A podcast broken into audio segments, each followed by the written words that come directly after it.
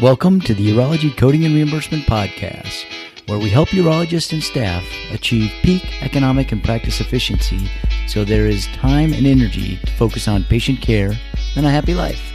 I'm your host, Scott Painter, with my co-hosts, Mark Painter and Dr. Ray Painter.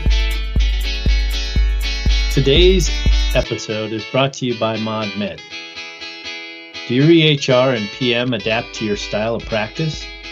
The ModMed EHR and PM do, with benefits like remembering preferences and automatically suggesting documentation and billing codes. Urologists voted ModMed the #1 urology-specific EHR and PM solution available, built by urologists with input from yours truly. Stop wasting 60 minutes and $200 for each of your open or no-show slot. Go to modmed.com/PRS network. Set up an appointment with the team at ModMed Urology and shift your urology practice into high gear. Imagine a solution on a tablet or the web that works seamlessly with revenue cycle management, analytics, telehealth, payment processing, patient engagement tools, and much more. ModMed is transforming healthcare by placing doctors and patients at the center of care. Welcome to episode 185 of the Urology Coding and Reimbursement Podcast. I'm your host, Scott Painter, with my co-host, Mark Painter and Dr. Ray Painter. And on today's episode, we want to talk about MIPS. We want to remind you that the MIPS submission deadline is April 1st, so that's coming up soon. And we've had some questions about MIPS and the submissions and what everybody needs to do to make sure they hit those deadlines and take care of their MIPS. So, Mark, do you want to share what the questions have been coming in and what they need to know?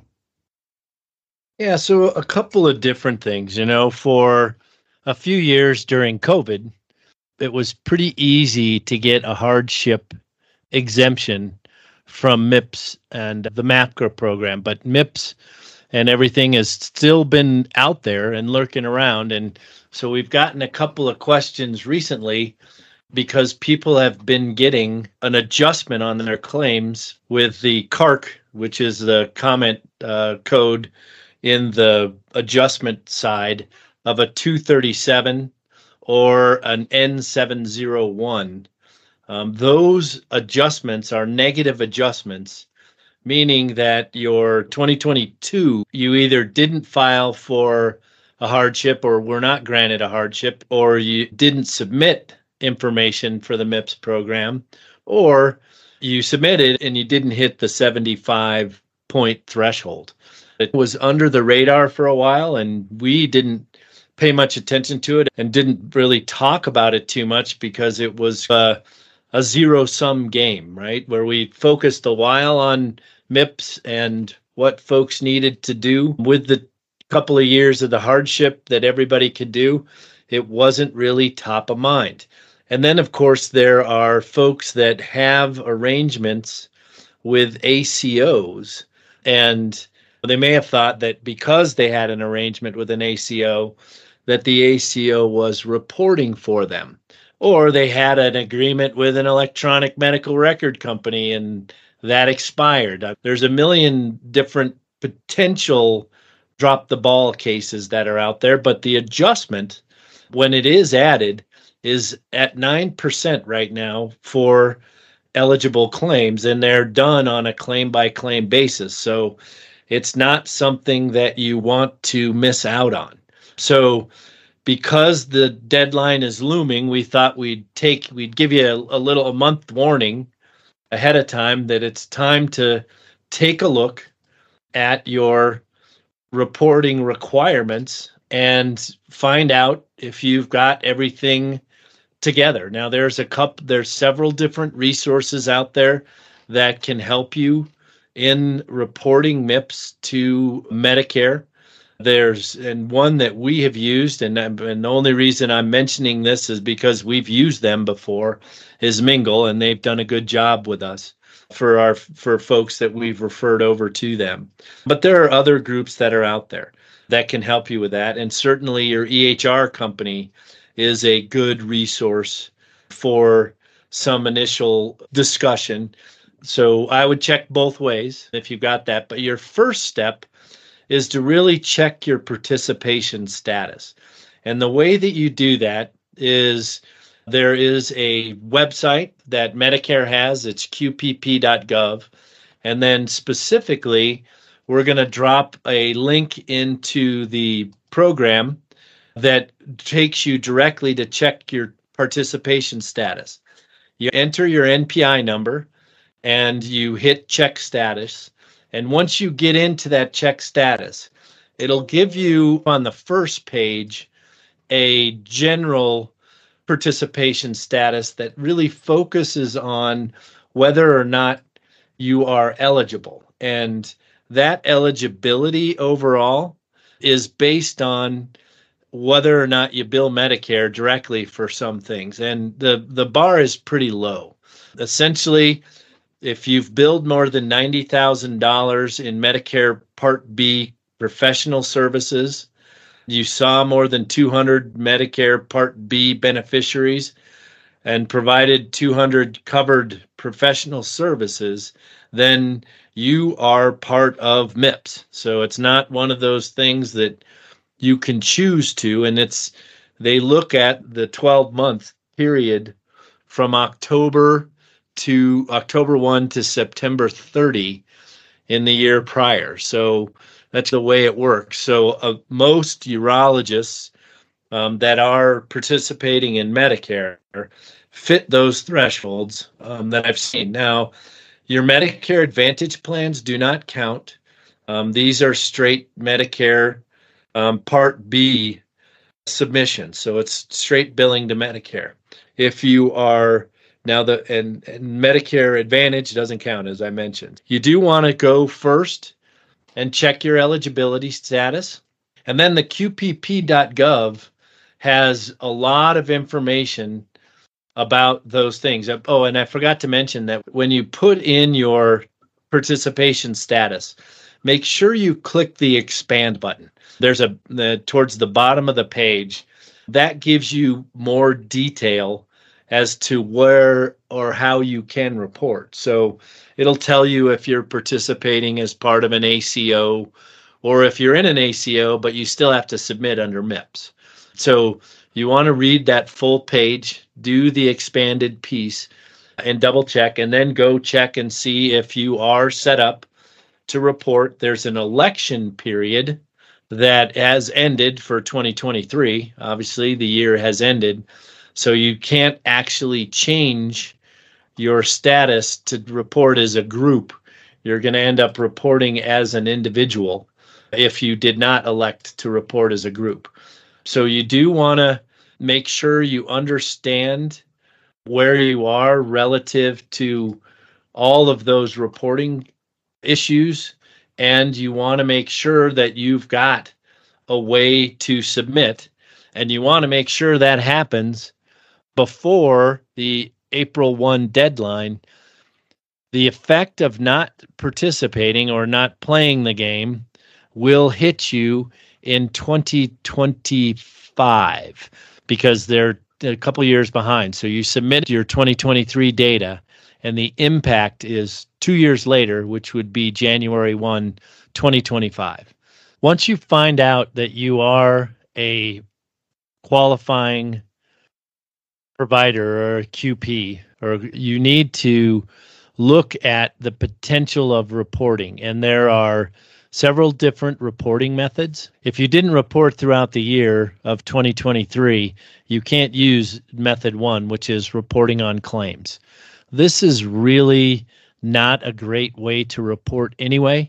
The biggest number of fails of people trying to participate came in reporting on claims-based reporting.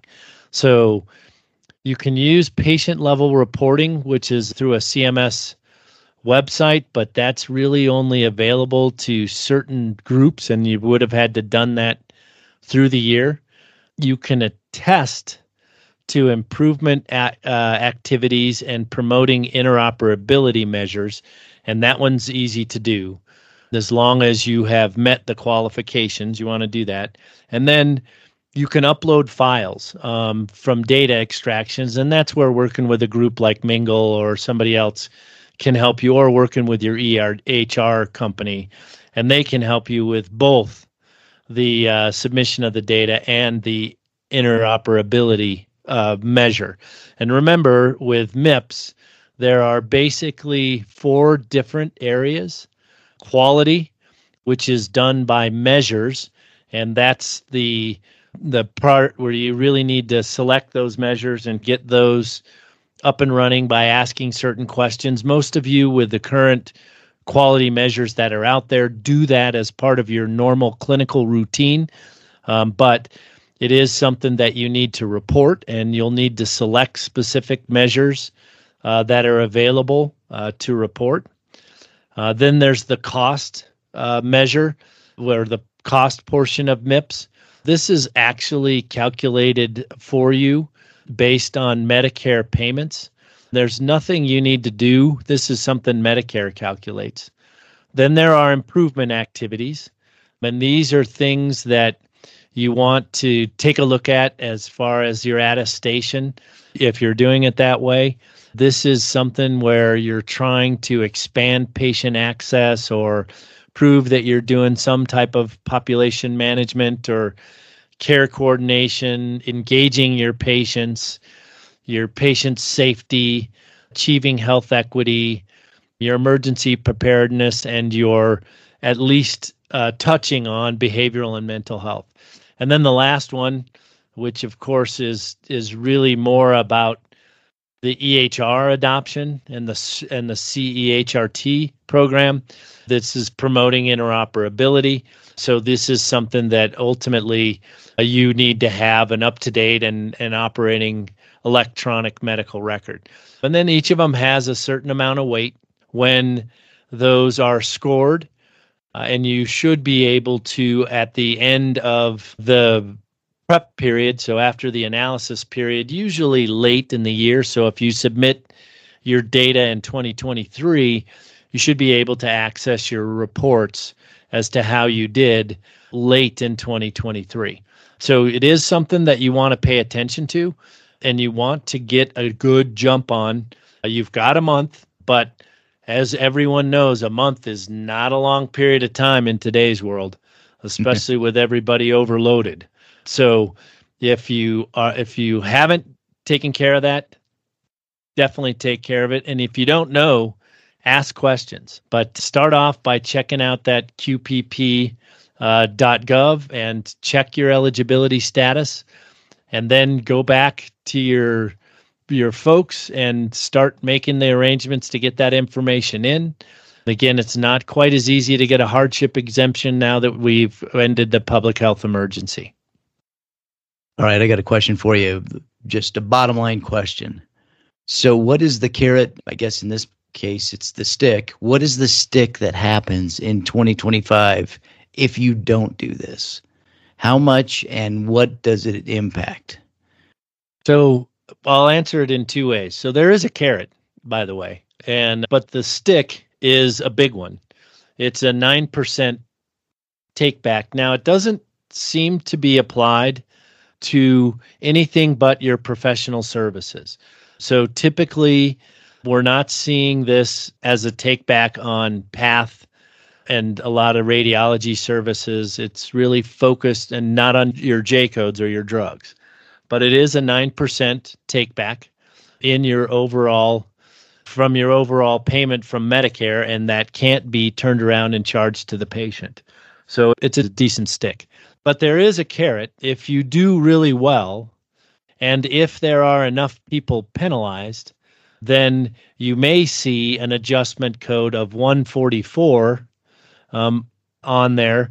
And ultimately, they used the same RARC code, which is a remittent advice remark code of N701 for both plus and minus. That would be an actual upwards payment based on how many people were penalized in that year and what that pool is. There could be a payment back to you in a bonus if you did really well.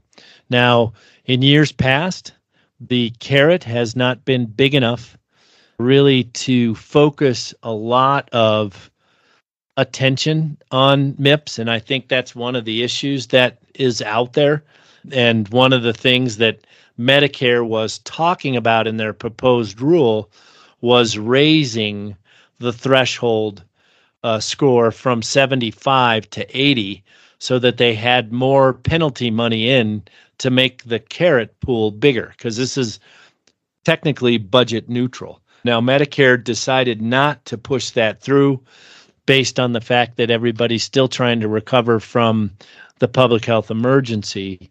But that is something that they'll probably try again. They're going to start raising the bar for everyone, not for 2024, but likely in 2025. So there's a carrot, there is a stick. The stick is the bigger one. All right. So that's one of those things. I think overall we've been at least play to zero, right? You want to make sure you're at least getting to zero, even if you're not one of those who wants to invest in trying to be the top scorer. Now, there are folks that we've seen in urology that have gotten some bonuses relative to their MIPS score. Most of those have come through advanced payment models or APMs and participation with other groups.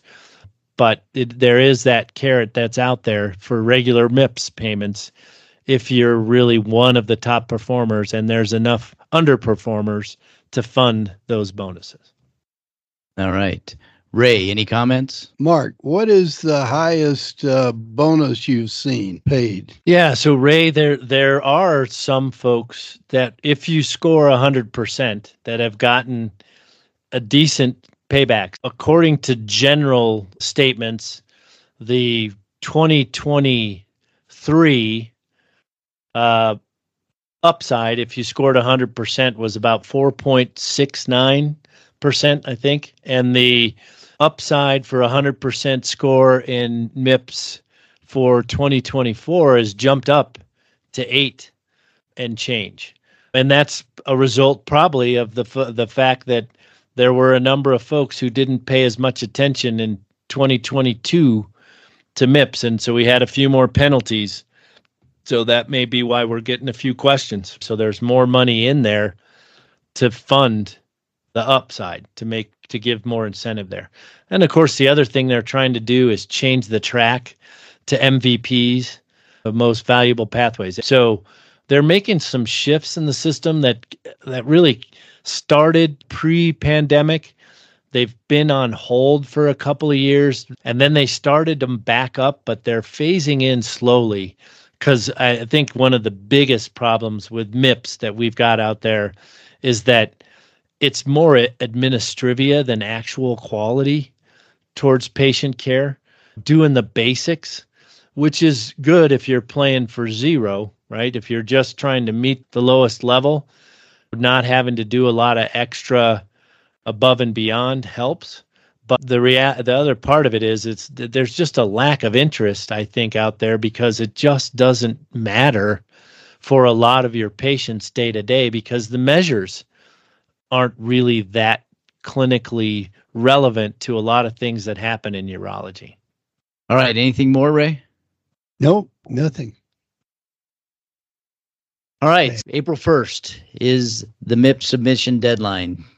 Mark it on your calendars. Make sure that you don't miss that because it can impact you in 2025. Yeah, and I really hope that this episode was boring and unnecessary for most people. Yeah, hopefully everything's on its path. But for those that haven't thought about it and aren't doing anything, got a month to get it done. So, all right. That's all we have. I want to thank ModMed for supporting this episode. Once again, you can go to modmed.com/PRS network. They do have some specials for our audience. So if you're in the market for an EHR or a practice management system, check it out and see what they have and see if that's the right system for you. All right, let's get some final thoughts and we'll wrap this up. Final thoughts, Mark. Yeah, it's strange to go back into the MIPS thing after we rode this so hard pre-pandemic and trying to get everybody alerted to all this stuff. And then, yeah, it just fell off the focus for us. and ultimately getting the rough reminder for seeing this happen to a couple of folks and getting those questions, I felt like we needed to bring this back up to everybody's attention so that if you're starting to see those things, that, I mean, that's not a good thing, but more importantly, do what you can do to prevent it from happening again by getting all of that in place. And hopefully most of you are working with your EHRs. That does seem to be the best way to go. And I forgot to mention the registry reporting option. That is something that for those of you who are working with ACWA through the AUA, there are some reporting options there. So make sure that you're connected so that you can get everything in and you're taken care of for your 2023 reporting year. That's what you can affect right now. Ray, final thoughts. It sounds like MIPS is one of those things for some people. It's out of sight, out of mind, and it's a gotcha. But Mark, if I hear you correctly, the recommendations are probably pretty close to the same. You want to really work to be sure you're not in a negative, but it may not be worthwhile to really push for trying to get the bonus. Yeah, it really depends on how your practice is set up. For some people, it's a relatively small financial burden to be in that going for the top tier. Some practices, it's a big lift. And that's, I think, where the drawing line, the dividing line is the ROI, right? How much do I have to invest to get probably a small bonus in that? Now, obviously, reputationally, that may be something that you're looking for as a potential that's out there. But again, the upside is not as great as the downside is down, right? So you absolutely need to pay to hit the threshold. That decision to push to be a top performer should be based on your culture and what you've already got laid down and the cost to make that shift. Okay. All right. Let's wrap this episode up here. Take us out, Ray. Happy coding.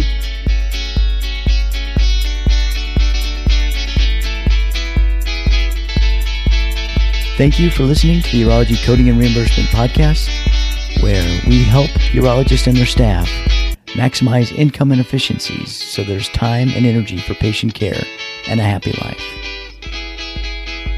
Special thanks to Carl Painter for the music today. You can find his music on Spotify under his record label, The Juicery.